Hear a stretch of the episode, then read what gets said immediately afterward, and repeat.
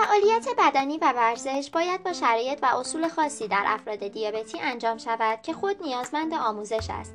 میزان قند خون در زمان انجام ورزش، نوع ورزش، مدت ورزش، تغییر میزان داروهای خوراکی پایین آورنده قند خون یا انسولین در زمان ورزش، انتخاب کفش مناسب، مراقبت از پا و بسیاری از موارد دیگر باید به فرد دیابتی قبل از توصیه به ورزش آموزش داده شود.